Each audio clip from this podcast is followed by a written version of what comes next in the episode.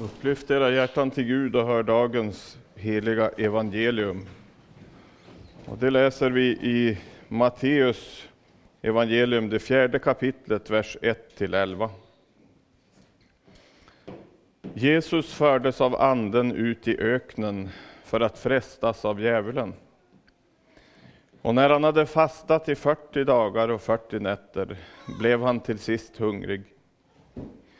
Då kom frestaren fram och sa till honom, om du är Guds son, så befall att de här stenarna blir bröd. Jesus svarade, det står skrivet, människan lever inte bara av bröd, utan av varje ord som utgår från Guds mun.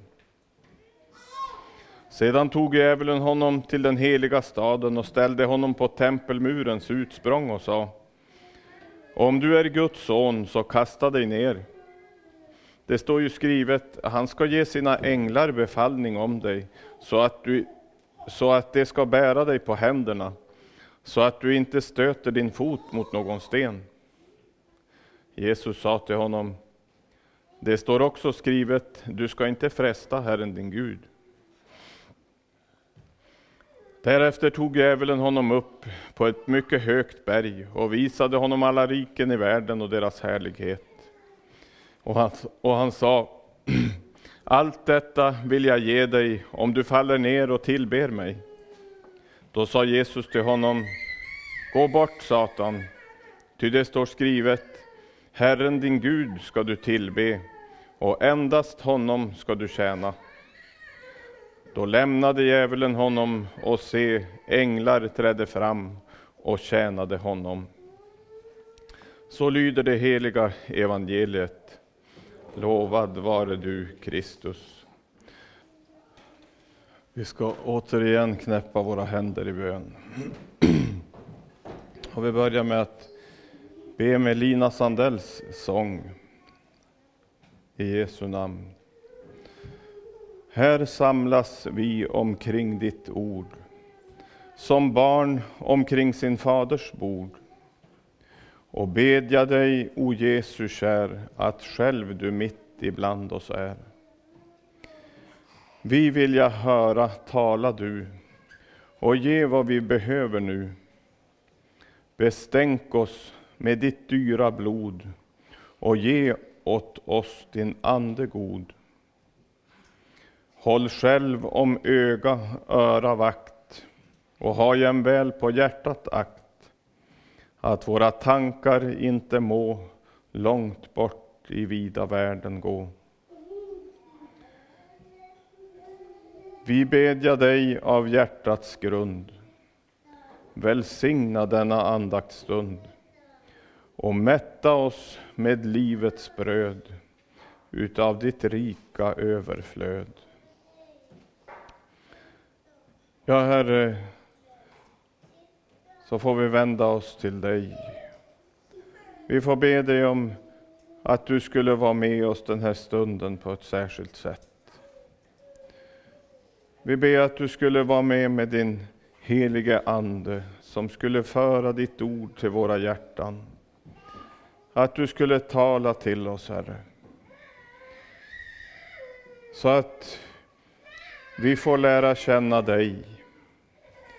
Du som är vår enda, mänsklighetens enda räddning och hopp.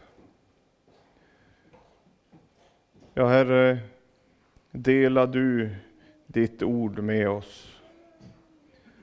Ja, Herre, för oss du från mörker till ljus. Led oss på den smala vägen, led oss in genom den trånga porten. För ditt eget namns skull, Herre. Herre, du har själv beskrivit för oss i ditt ord hur mycket det är som står på spel för oss människor. Det eviga livet eller den eviga döden. Därför ber vi dig, Herre, om din nåd den här stunden för var och en. Både för den som ska tala och för den som ska lyssna. Ja, Herre, och då andra du uppväcker, gå ej mig förbi. Tack för att du möter oss i ditt ord. Tack för att vi får ha din, ditt ord att läsa och veta att det kommer att gå efter ditt ord och att det alltid har gjort det. Då lägger vi den här stunden i dina händer. I Jesu namn. Amen.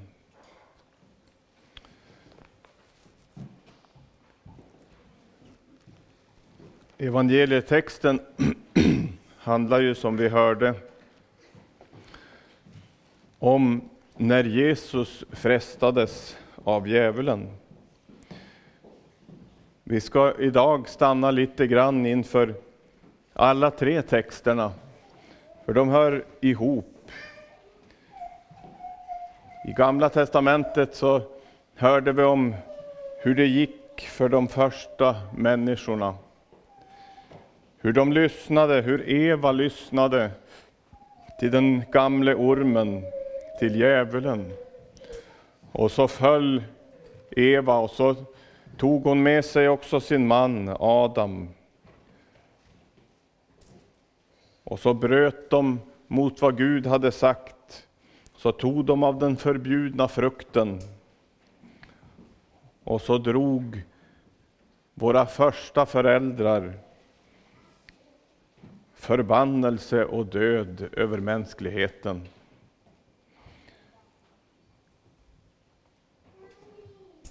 Man behöver ju inte vara så oerhört pessimistiskt lagd för att se att det stämmer. Vi behöver bara öppna en nyhetssida så ser vi vad som råder i vår värld. Synd, död och elände. Visst finns det också ljuspunkter i vår värld. Men det var lite grann som eh, här i veckan så hade jag veterinären på besök och så nämnde vi om lite sådana saker som, som eh, man pratar om i media. Om krigen, om miljöförstöring. Och så efter en stund då sa han, finns det inget positivt vi skulle kunna prata om? Och i hastigheten så kom jag inte på något, och inte han heller. Och det är för att det är en stor del av vår tillvaro efter syndafallet handlar om detta. Om lidande och död och nöd. Enskilt lidande och för mänskligheten, ja för land och folk. Även om Gud också låter oss få mycket av godhet här i vår, vår tid här nere på jorden. Det hade kunnat vara långt mycket värre, i synnerhet för oss som bor här i ett, en del, ett hörn av världen där det inte är så mycket oro och krig egentligen.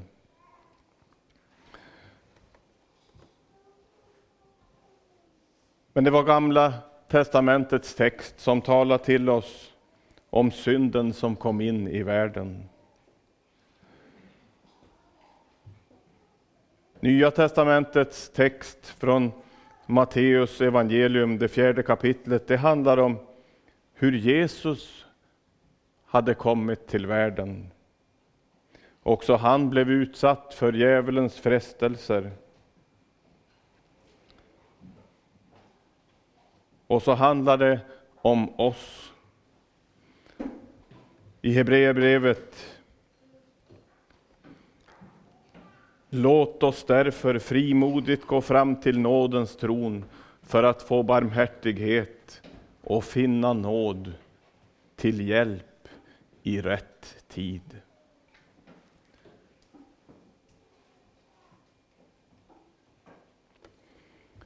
När Jesus frestades där i öknen så frestades han som människa. Djävulen frestade honom med dels att kunna undgå den lidandets väg som han hade börjat.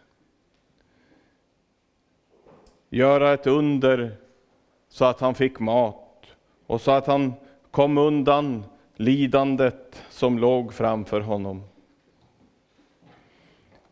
Men Jesus föll inte.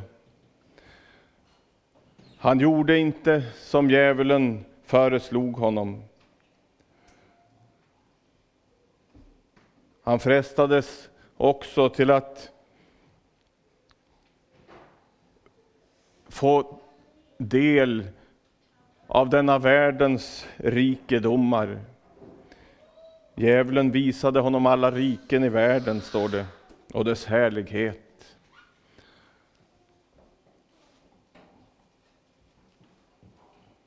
Det var inte något som hägrade för Jesus. Han föll inte för frestelsen. Han kunde bestå frestelsen, för Jesus hade inget ont i sitt hjärta som hade lust och dragning till det som djävulen frestade med. Det har däremot vi. Att vi frestas och att vi faller, det säger egentligen att det finns en, ett hjärta här inne som inte är gott, utan som har lust till det onda. Och så behöver vi bara något som lockar oss lite grann, så är vi där. I Jakobs brev så står det så här. Det är inte Gud, nej, ingen som frestas ska säga det är Gud som frestar mig. Gud frestas inte av det onda och frestar inte heller någon. Var och en som frestas drabbas och lockas av sitt eget begär. Det är själva grundfelet. Vi har ett begär, en lust till det onda i våra hjärtan. Och därför faller vi. Jesus hade inte en lust och begär till det onda. Och därför så föll han inte. Vad har vi då för nytta och glädje av att läsa om Jesu frestelser och att Jesus klarade provet? Jo, allt som Jesus gjorde, det gjorde han oss till godo. Det gjorde han till nytta för oss. Han bestod provet och därför så står det att han också kan hjälpa dem som frestas. Stod det i Hebreerbrevet.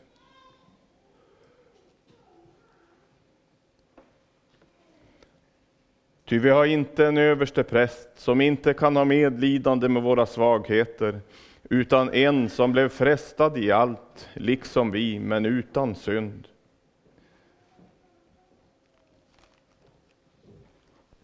Jesus som överste präst. Jesus som den som går emellan Gud, den helige, och människan. Överste prästen. Vi har en sådan överste präst, säger Hebreerbrevets författare. Vi ska återvända till de första kapitlen i vår bibel. Adam och Eva. Djävulen han sa, ni ska bli som Gud. Ni ska kunna skilja på gott och ont. Ni ska visst inte dö.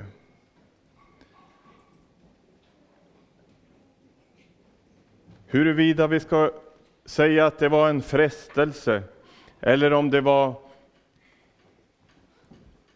att Adam och Eva blev lurade av den här gamle ormen, det vet jag inte. Men Eva, hon lyssnade på vad djävulen sa. Och så glömde hon vad Gud hade sagt. Ni får inte röra vid och inte äta av frukten. Det kom hon ihåg när hon kom nära trädet innan. Inte röra vid och inte äta av frukten, för då ska ni dö. Och så hörde hon nu istället och såg att trädet såg gott ut. Och så tänkte hon, bli som Gud. Kunna skilja på det som är gott och ont. Det lät väl bra? Tänk att bli som Gud. Och så glömde hon vad Gud hade sagt.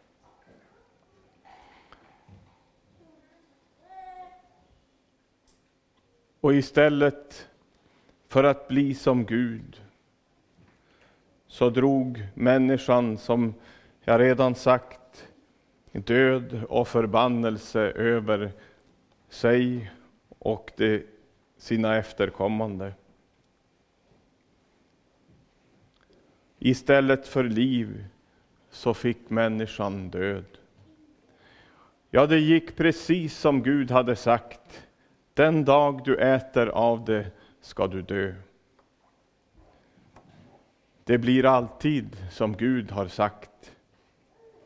Vi ska bara se efter vad Gud har sagt. Och det kan vi läsa om i Bibeln. Det kommer att gå precis som Gud har sagt. Både för vår, för, för vår värld och för oss enskilt. Så kommer det att gå som Gud har sagt. Döden beskrivs i tre former. Den andliga döden, den kroppsliga döden och den eviga döden. Den andliga döden, det betyder att människans gemenskap med Gud, den bröts. Människan gick vilse. Och människan är vilse. Alla människor i frågan om förhållandet till Gud, hur vi ska kunna ha gemenskap med honom, så är människan vilse. Om du inte har kommit till det rätta fadershuset, kommit till Jesus, så är också du vilse. I Jesaja 53 så står det, vi gick alla vilse som får, var och en gick sin egen väg. Det är människans situation och belägenhet. Den kroppsliga döden, den känner vi bättre till. En del säger att det är en naturlig del av livet, döden. Men det är det inte. Döden, den är en onaturlig av, avslutning på livet. Den är en fiende.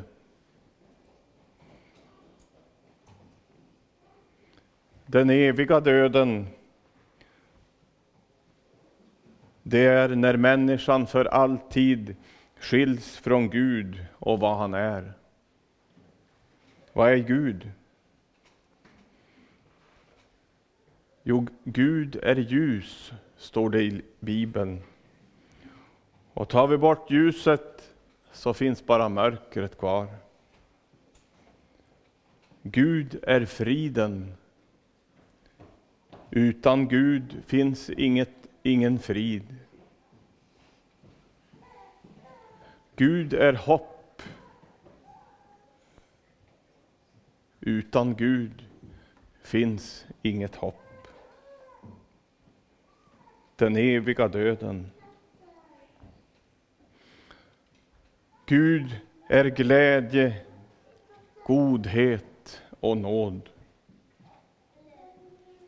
Utan Gud finns ingen glädje, ingen godhet och ingen nåd. Syndens konsekvenser, syndens lön är döden och den vilar över varje människa efter syndafallets dag.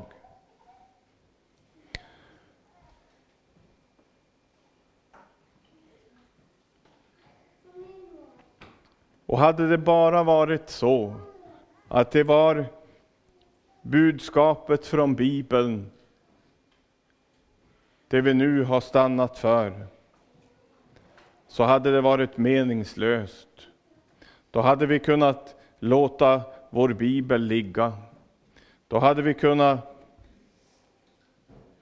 då hade det inte varit meningsfullt att lyssna till Guds ord. Om det bara hade varit död, död och åter död.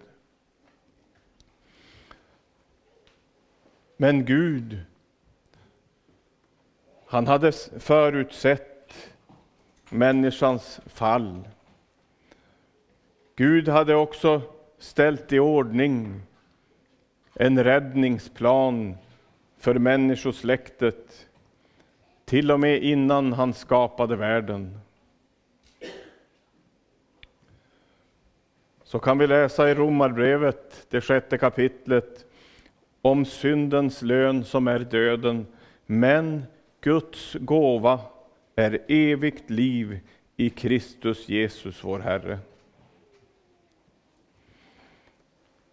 Vi kan också läsa i Hebreerbrevet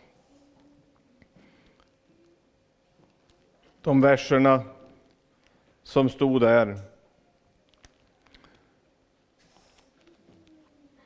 Vi kan läsa eh, några, någon vers tidigare. Då vi nu har en stor överstepräst, Jesus, Guds son, som har stigit upp genom himlarna, så låt oss hålla fast vid vår bekännelse. Ty vi har inte en överstepräst som inte kan ha medlidande med våra svagheter, utan en som blev frestad i allt liksom vi, men utan synd. Låt oss därför frimodigt gå fram till nådens tron för att få barmhärtighet och finna nåd till hjälp i rätt tid.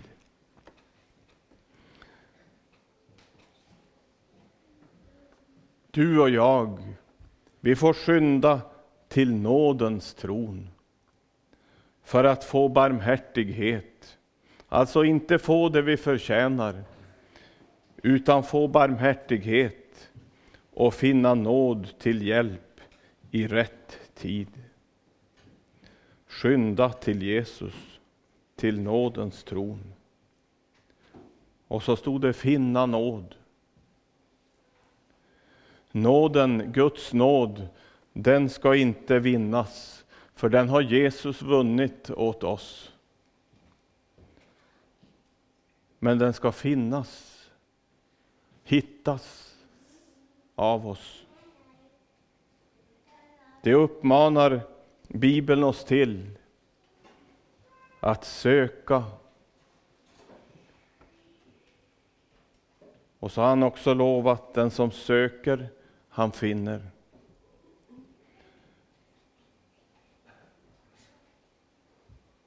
Så att vi får hjälp i rätt tid. Vad menas med det då?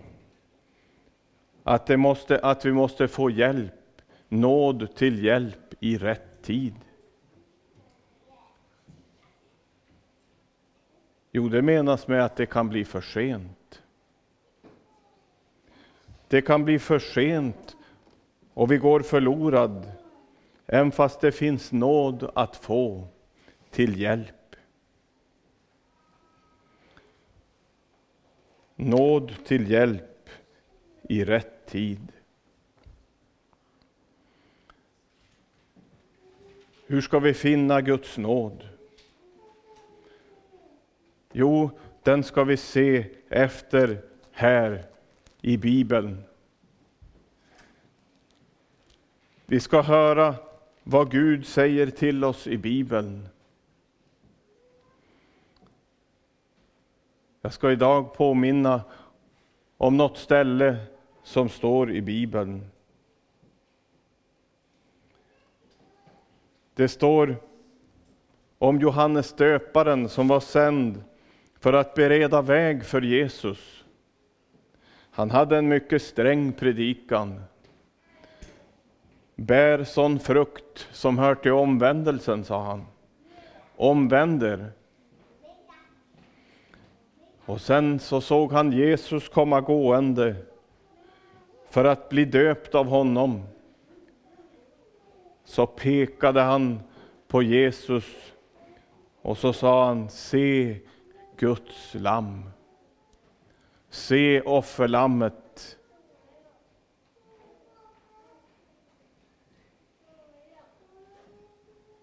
Se Guds lamm som tar bort, som bär bort världens synd.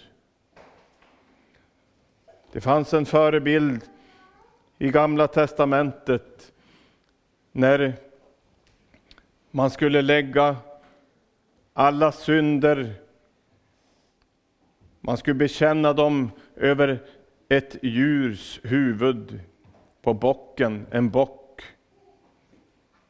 Och så skulle man liksom lägga synden på bocken och så skulle man driva ut den i ödemarken. Så skulle han bära bort, ta med sig synden. Det var en förebild. Det var något som skulle likna något som skulle komma som var så mycket större. Det var Jesus som bar bort synden. Den synd som vilar över varje människa och mänskligheten. Se Guds lamm som bär bort världens synd.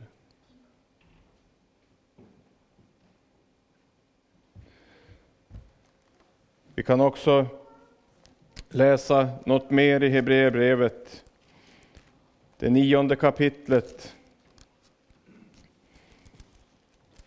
Och vers 24 till 28.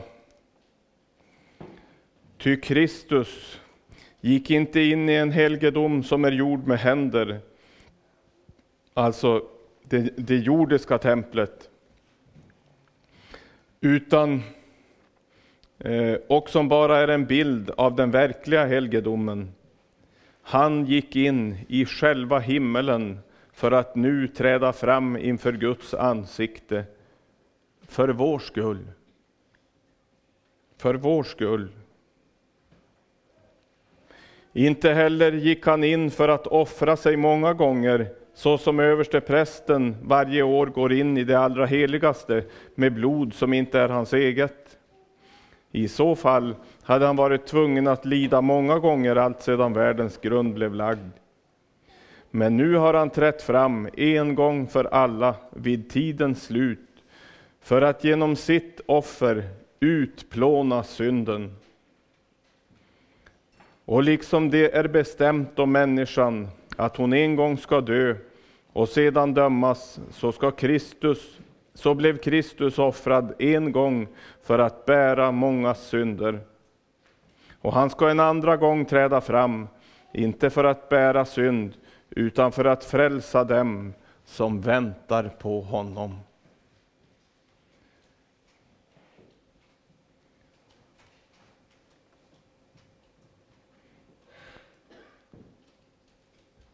Men nu har han trätt fram en gång för alla vid tidens slut, för att genom sitt offer utplåna synden. Det som utplånas, det går inte hitta. Det går inte hitta rester kvar ens. Utplåna, det är helt borta, finns inte mer. Han kom för att utplåna synden.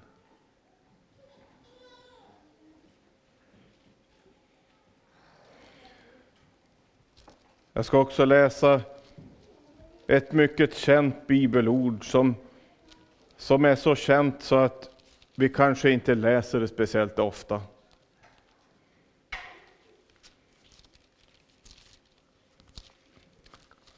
Det är det som kallas för Lilla Bibeln. Johannes 3 och 16. Det är Jesus som talar till Nikodemus. Nikodemus han kom ju till Jesus på natten. Han skämdes för att visa, för han var en av Israels lärare. Han var en andlig ledare och lärare. Och så visste han inte vägen till himmelen. Och så frågade han Jesus om hur han kunde bli frälst. För Jesus sa att det var nödvändigt att människan blev född på nytt. Blev förd till ett nytt liv. Döden hade kommit in i världen och genom döden synden. Människan är av naturen död. Och så undrade Nikodemus, och han var inte rädd för att ställa dumma frågor. Huvudsaken han fick veta hur det här skulle kunna gå till för honom. Han undrade om han skulle måste återigen gå in i sin mors liv. Han förstod det orimliga, omöjliga.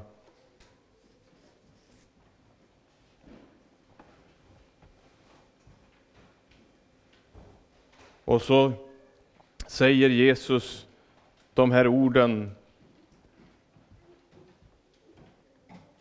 För Jesus, han använder ord som föder människan på nytt.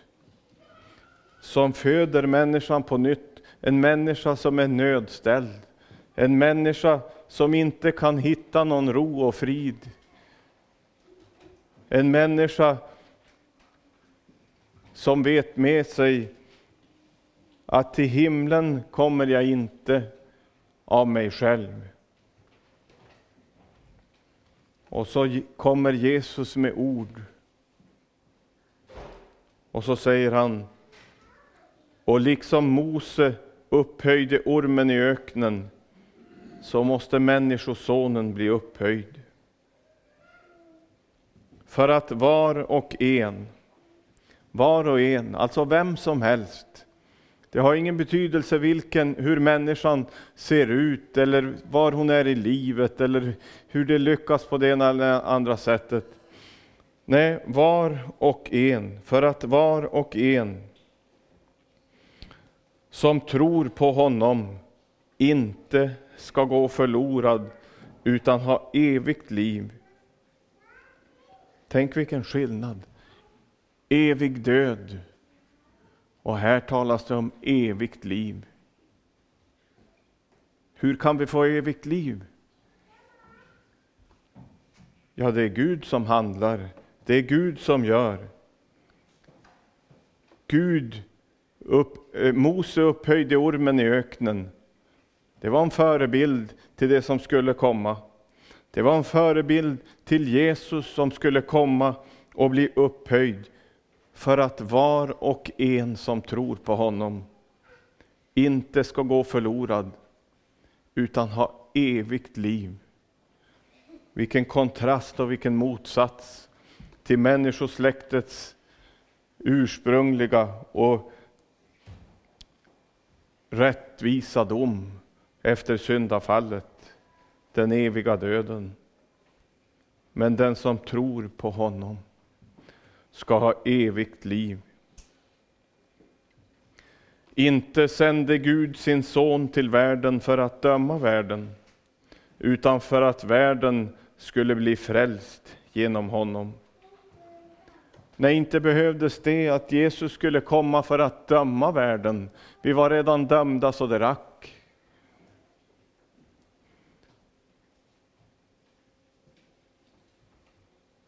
Inte för att döma världen, utan för att världen skulle bli frälst genom honom. Och så kommer han sen med en avgörande nyckel. Den som tror på honom blir inte dömd. Den som hoppas på honom, den som tar sin tillflykt till honom, blir inte dömd.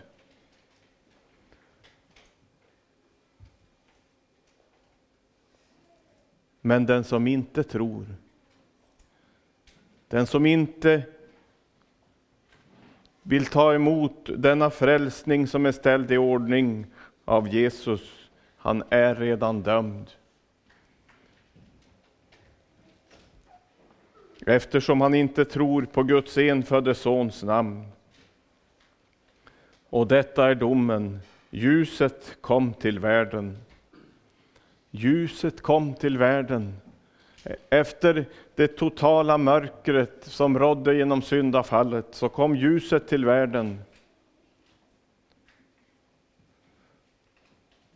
Och så står det så vemodigt. Och människorna älskade mörkret och inte ljuset.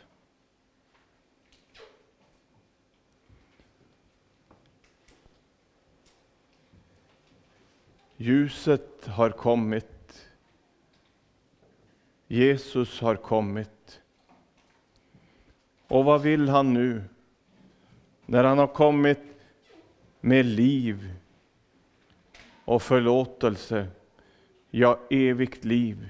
Vad vill han ha av dig? Ingenting, svarar en del, men det är alldeles felaktigt. För Jesus vill verkligen ha någonting Han vill ha dig. Han vill bli Herre och kung i ditt liv. Han vill att du ska bli hans.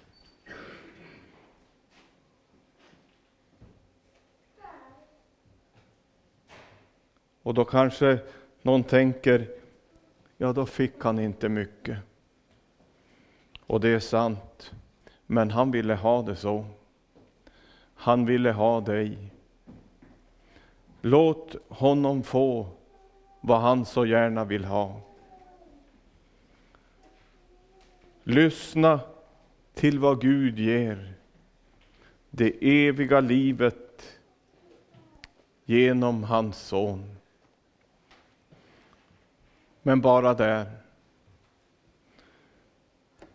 Vi, får, vi ska akta oss för ett evangelium som är liksom så universellt. Så det behövs, vi behöver, vi, det är liksom bara, vi kan fortsätta den väg vi går. Vi kan fortsätta som vi har gjort. Därför att Jesus har ställt allt i ordning. Så säger inte Bibeln. Gud förkunnar för oss sitt evangelium för att vi ska bli hans. Det är också det som Hebreerbrevets författare antyder om i den, den eh, vers vi läste.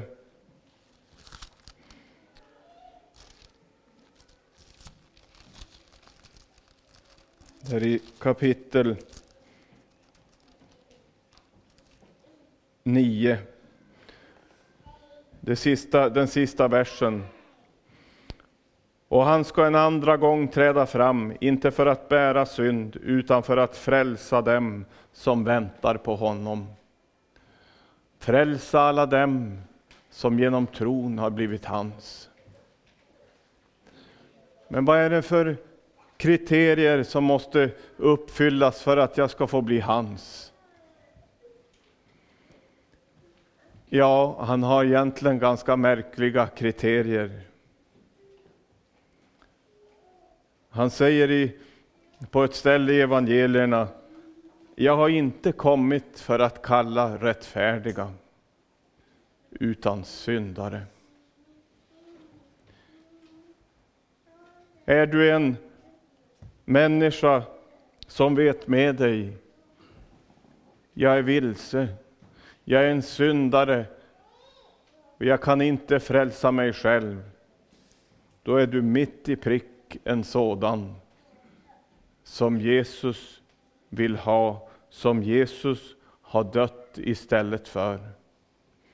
Vi sa det i början, allt som Jesus gjorde, från det han föddes hit till jorden, tills han for upp till himlen igen, det gjorde han och jag använder ett lite gammalt ord, oss till godo. Till nytta för oss. Så att jag skulle få det.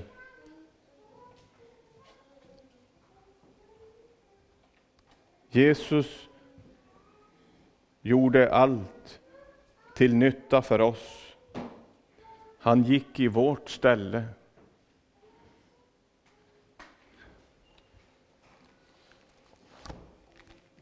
Och jag ska bara säga till sist. Den som tyckte och tänkte att det var något lagiskt över det att Jesus vill att vi ska bli hans. Den har inte förstått vad det innebär att vara hans.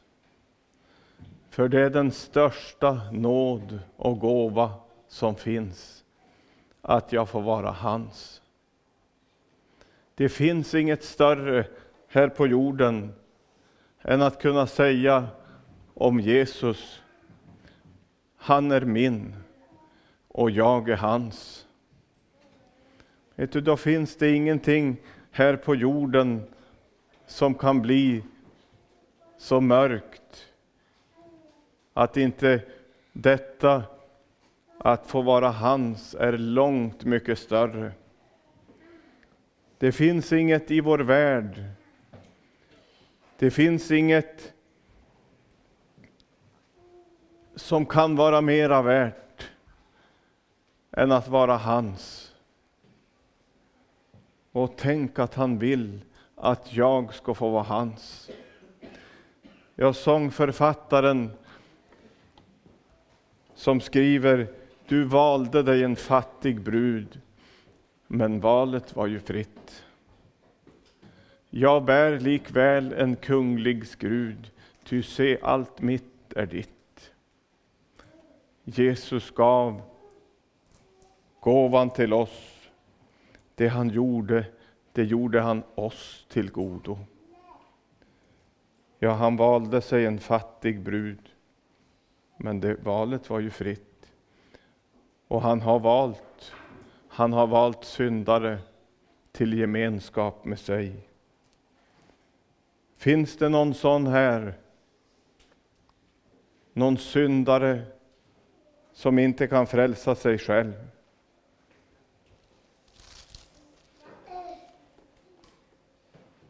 Så ska du idag, jag säger ska, så ska du idag gå frimodigt fram till nådens tron.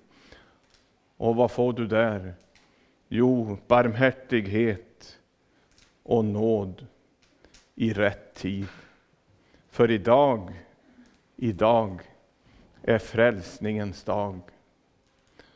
Tänk, vi skulle få jubla över det varje dag. Tänk att det är frälsningens dag idag. Sen kommer det en dag när det inte är frälsningens dag, men idag så är frälsningens dag. Amen. Tack Herre för att du vill ha syndare hos dig. Tack Herre för att vi får komma sådana vi är. Och så ber vi dig Herre Att du skulle leda det så, så att inte djävulen plockar bort ditt ord från våra hjärtan. Du har sagt att han gör det, att han vill göra det. Herre, låt det få bära frukt till evigt liv i den goda jorden. I den goda jorden som visserligen är alldeles svart svart eller brun. Men ändå där ditt ord kan växa. Ja, Herre, bevara oss hos dig och hjälp den som inte funnit denna din nåd att finna den. Hjälp oss att peka för varandra på denna nåd som är så stor. Om Jesu Kristi, Guds Sons blod. Det som är lovsången i himmelen, Herre, låt det också bli lovsången ibland oss. I Jesu namn. Amen.